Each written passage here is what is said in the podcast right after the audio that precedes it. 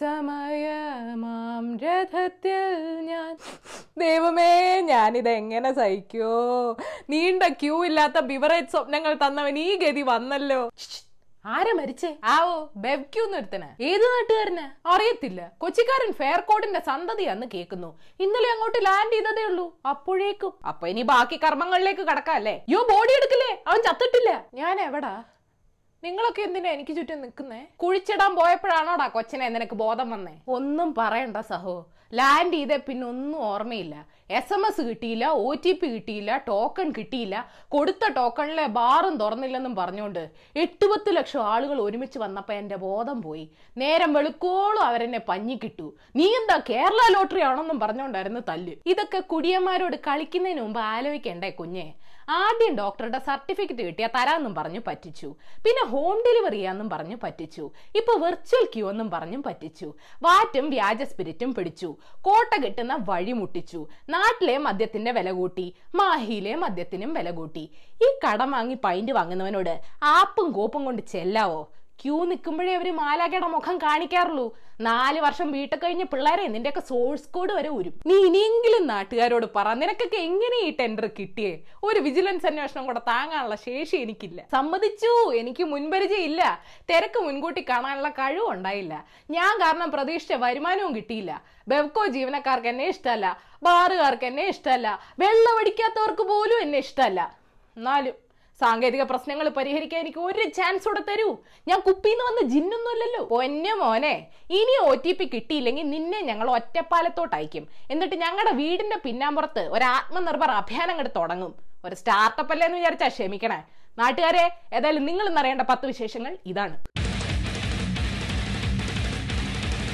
Number one സംസ്ഥാനത്ത് നിന്ന് അറുപത്തിരണ്ട് പേർക്ക് കോവിഡ് സ്ഥിരീകരിച്ചു. കോവിഡ് ബാധിച്ച് മരിച്ചവരുടെ എണ്ണം എട്ടായി.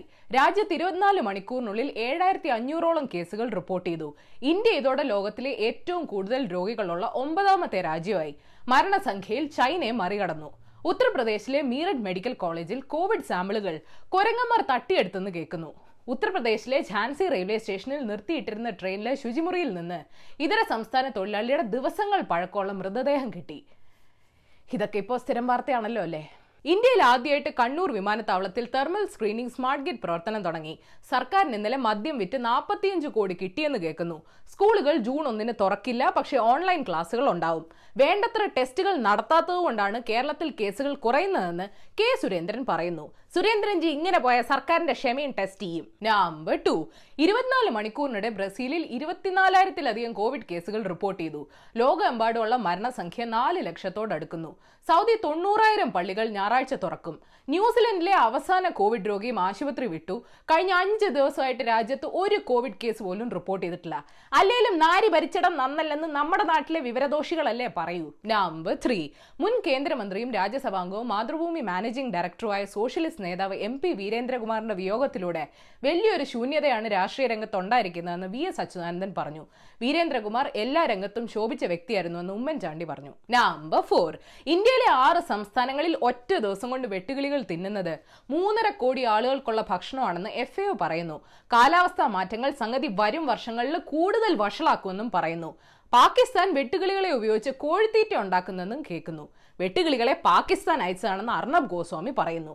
സ്വാഭാവികം തലയ്ക്കകത്ത് കോഴിത്തീറ്റയല്ലേ?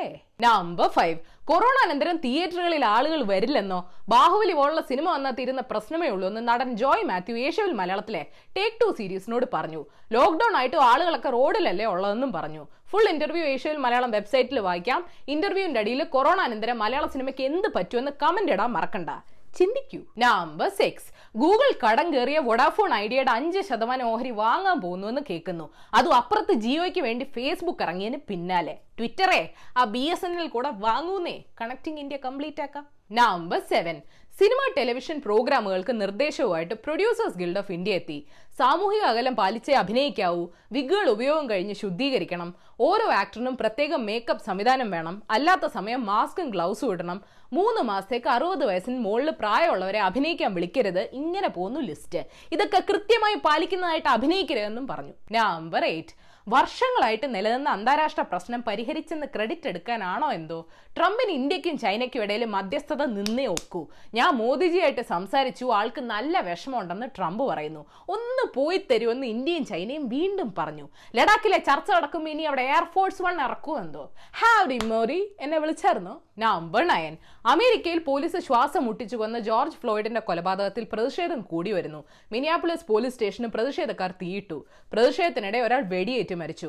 കൊലപ്പെടുത്തിയ പോലീസുകാരന്റെ വീട്ടിൽ പോലീസുകാർ കാവൽ നിൽക്കേണ്ടി വന്നു.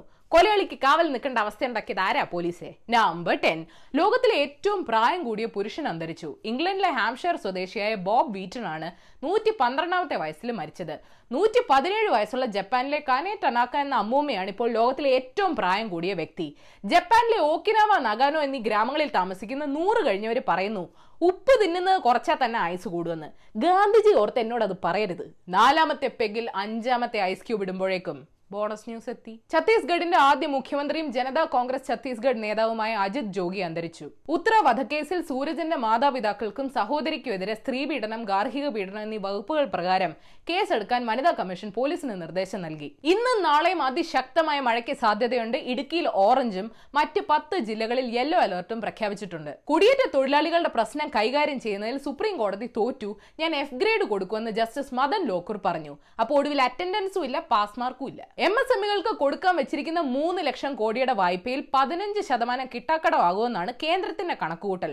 സാമ്പത്തികമായി തിരിച്ചു കയറുന്നത് വൈകിയാൽ ഞങ്ങളുടെ കട്ടയും പടവും മടങ്ങുമെന്ന് ബാങ്കുകൾ പേടിക്കുന്നുണ്ട്.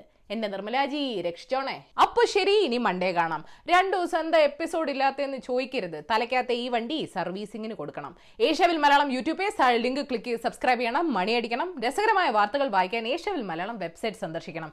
ഈ വീഡിയോ ഇഷ്ടപ്പെട്ടെങ്കിൽ ലൈക്ക് ചെയ്യണം ഷെയർ ചെയ്യണം. കോമൺ സെൻസിന് നിരക്കുന്ന അഭിപ്രായങ്ങൾ താഴെ അറിയിക്കാം. മോഹമുന്തിരി വാറ്റിയ രാവ്. ബെവ്ക്യൂ എന്തുറ്റിടാ ട്രോളുകൾ സഹിക്കാൻ വയ്യാഞ്ഞിട്ട് ഞാൻ രണ്ട് പെഗ് അടിച്ചിട്ട് ഉറങ്ങിയാലോ എന്ന് വരെ വിചാരിച്ചു. എന്നിട്ട് എന്തോ ഉറങ്ങാത്തെ? എനിക്ക് പോലും ടോക്കൺ കിട്ടണില്ല.